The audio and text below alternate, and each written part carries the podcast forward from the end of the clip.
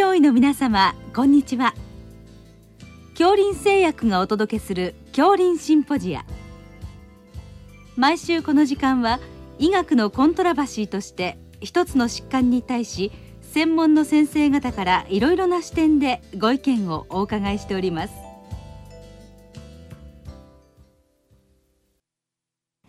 シリーズ新型コロナウイルス感染症の最新情報と感染症対策の重要課題。第2部感染症対策の重要課題の5回目。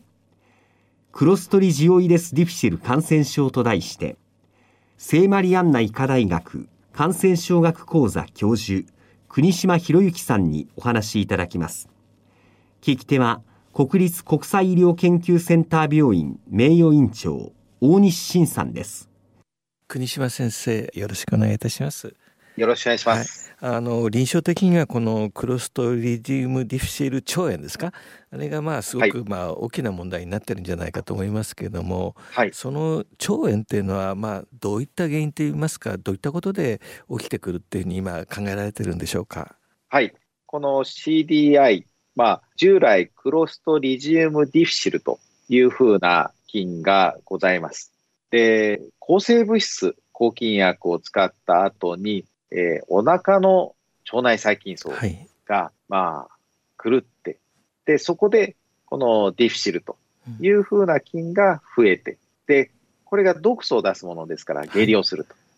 いうふうな病気でございます。2016年に名前がちょっと変わりまして、はい、クロストリジウムからクロストリジオイデスというふうな名前に変わりました。はいそれは何かあの理由があったんでしょうか、名前の変更っていうのは。はい。あの従来はクロストリジウム属だったんですけれども、はい、えー、まあ、遺伝子解析等で、えーまあ、正常等も勘案して、はい、クロストリジオイデス属というのが新しくできまして、そういうことなんです、ね、でそこで名前が変わりました。その菌っていうのは、わりかしあの疫学的には広くあのいるものなんでしょうか？まあ、大体これは、あの、もともと画法という、はい、まあ、アルコールとか酸に耐性の菌でございますので、はい、環境にも結構いるというふうに言われています。大体入院患者さんに新しく検査をすると、1割ぐらいの方から見つかるというふうに言われていますし、まあ、画法ですので、まあ、環境とか動物や野菜とかね、そういうところが見つかるということが言われています。その腸炎を起こす患者さんがまあ結構いらっしゃいますがそのなんかリスクファクターみたいのはあるんでしょうか、はい、こういった方に起きやすいとかですね。はい、一番大きいものはもちろん抗生物質を投与した、はい、ということになります。もう一つはあの高齢者、はい、あとは免疫が下がっているような方、まあ、そういうふうな方はやはりこの下痢症を起こしやすいとい。うことが、まあ、言われています。お薬の影響としては、他には、えー、胃酸の阻害薬、PPI と言われるようなプロトンポンプ阻害薬を飲んでいただくと、少しちょっと、えー、リスクが上がりますよというふうな報告がございます。その腸炎を起こす抗菌薬は何かある特定の種類のに起きやすいとかそういったことあるんでしょうか？一般的には、はい、えー、広域抗菌薬、まあ、要するに広い、はい、えスペクタルの抗菌薬の方が多いというふうに言われていますけれども、ただ、多種多様な抗菌薬で CDI を起こしますので、まあ、あのどちらかというと抗菌薬の種類というよりはずっと使っているような場合。要するに長期にわたるとよりリスクが高いというふうに言われていると思います。次あの先ほどあの下痢の症状っていうことがお話ありましたけどもその症状について少し詳しくお伺いしたいんですが、はい、その下痢の症状なんていうのはその抗菌薬をどれだけ使った頃から発症しやすくなるんでしょうか？はい。あの大体、まあ、1週間以降が多いというふうに言われています。なるほどで、まあ、熱が出たり、まあ、白血が増えたり、うん、あとはあの炎症反応等もあることもありますけれども、はい、ただ、実際に入院中の患者さんですと、はい、例えばその便秘用のお薬で下痢をしたり、抗がん剤で下痢をしたりすることもございますので、はい、まあ、そこのところの判断を丁寧にする必要はあると思います。あの重篤になるケースもあるんでしょうか？はい。あの日本では軽症のまま、はい、えー、改善するような方ももちろん多くおられますけれども、うん、えー、海外では遺伝子型が、えー、リポタイプという遺伝子型があるんですが、それが毒素をたくさん出すタイプが、うん、えー、ございます。まあ、そういうふうなところですと、やはり重症化をすることがあったり、あとはやはりご高齢の方で下痢をしますと、やっぱり循環動態はかなり不安定になりますので、日本ではやっぱり超高齢者のような方ですと、やっぱり何割かはお亡くなりになるとか、加えて、もっと大事なこととしては、下痢をしたりすると、原子化の治療が遅れてしまいますので、そ、ねうん、そこのところが、うん、あの入院期間が伸びたりすることもあるというふうに思います。それではあの診断に関してはどのように進めたらよろしいんでしょうか？はい。まず先ほど申し上げたようには、その CDI のリスクがあるかどうかを評価をするっていうのが1点。うんはい、で、もう一つは、もちろん一番大事なのは、例えば肺炎の治療では、はい、例えば痰が、えー、たくさん出ていますよとか、いうのが大事ですので、うん、下痢がどのくらいの下痢かっていうのが、まず評価をするのが大事だと言われています。はい。はい、で、ガイドラインでは、ブリストルスケールというふうな客観評価で1から7ございますが、それの5以上の検体を取りましょうということが、えー、言われてございます。なるほど。で、その次に毒素を出すディフィシルと、出さないディフィシルがありますので、それのディフィシルがいるかどうかっていうことと、毒素を出しているかどうかの迅速診断検査が行われます。なるほど。これはあの結果はわりかし早く出るものなんでしょうか、その毒素の検査っていうのは。はい、はい、あの毒素の検査は一般的に行われているのは、イムノクロマト法みたいなインフルエンザのような検査を使います。はい、ですので、大体30分ぐらいで結果が。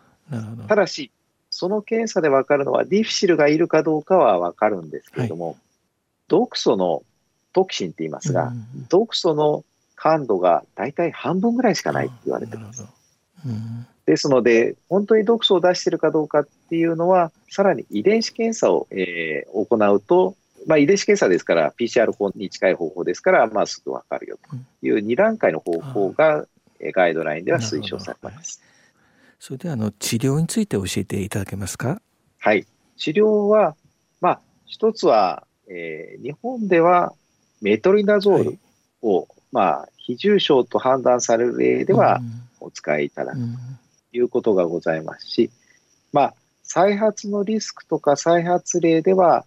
まあ、えー、フィダキソマイシンというようなお薬を使うこともございます。重症と判断される場合は、バンコマイシンというようなお薬。あとは、日本であの、プロバイオティクス、まあ、ミア BM とかが使われると思いますが、えー、そのような成長剤を、えー、予防薬として使うこともございますし、あとは、まあ、モノクローナル抗体と言われるようなトキシン B の抗体薬が再発抑制として使うことができます。その原因と考えられる抗菌薬ですね、その中止の判断というのは、どのタイミングでしたらよろしいんでしょうか？はい、先生おっしゃる通りで、なかなか原疾患で治療がある場合には、はい。はい抗菌薬中止できないケースっていうのがございます。はい。はい、ですので、その場合には、もうそれはもう原疾患の治療の方が優先するわけですから、うん、まあ、やっぱりそういう時はフィダキソマイシンとか、まあ、少し、うん、えー、新規の抗菌薬にはなりますけれども、ど。えー、そういうふうな薬剤をお使いいただくというのが選択肢になる。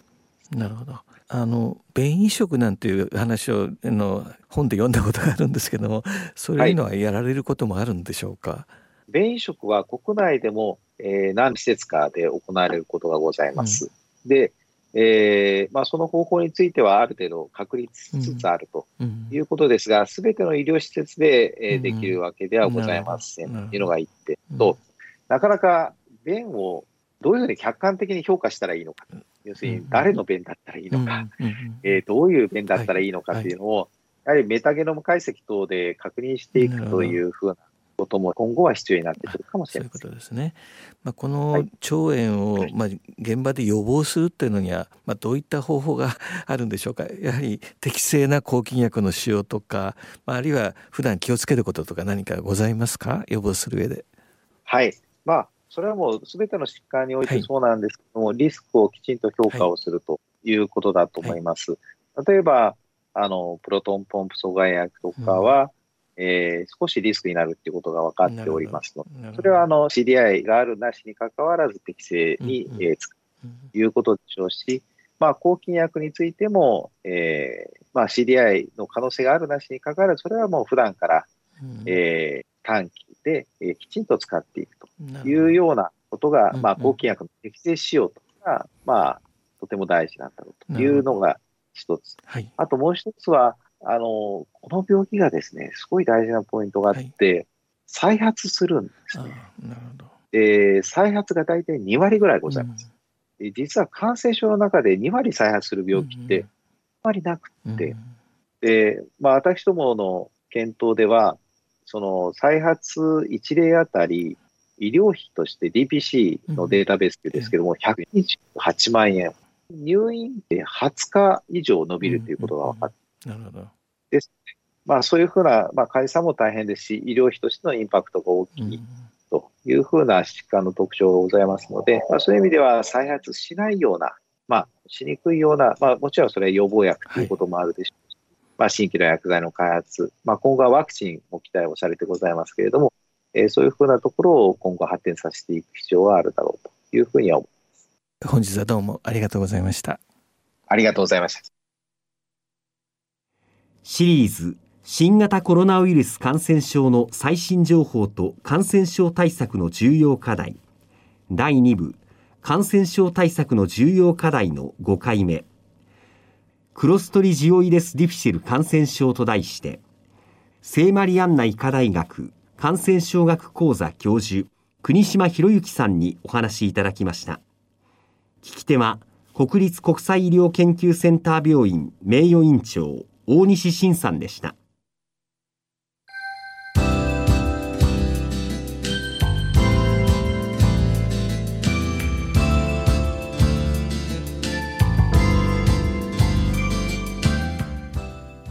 それでは恐林製薬がお送りしました恐林シンポジア。来週をどうぞお楽しみに。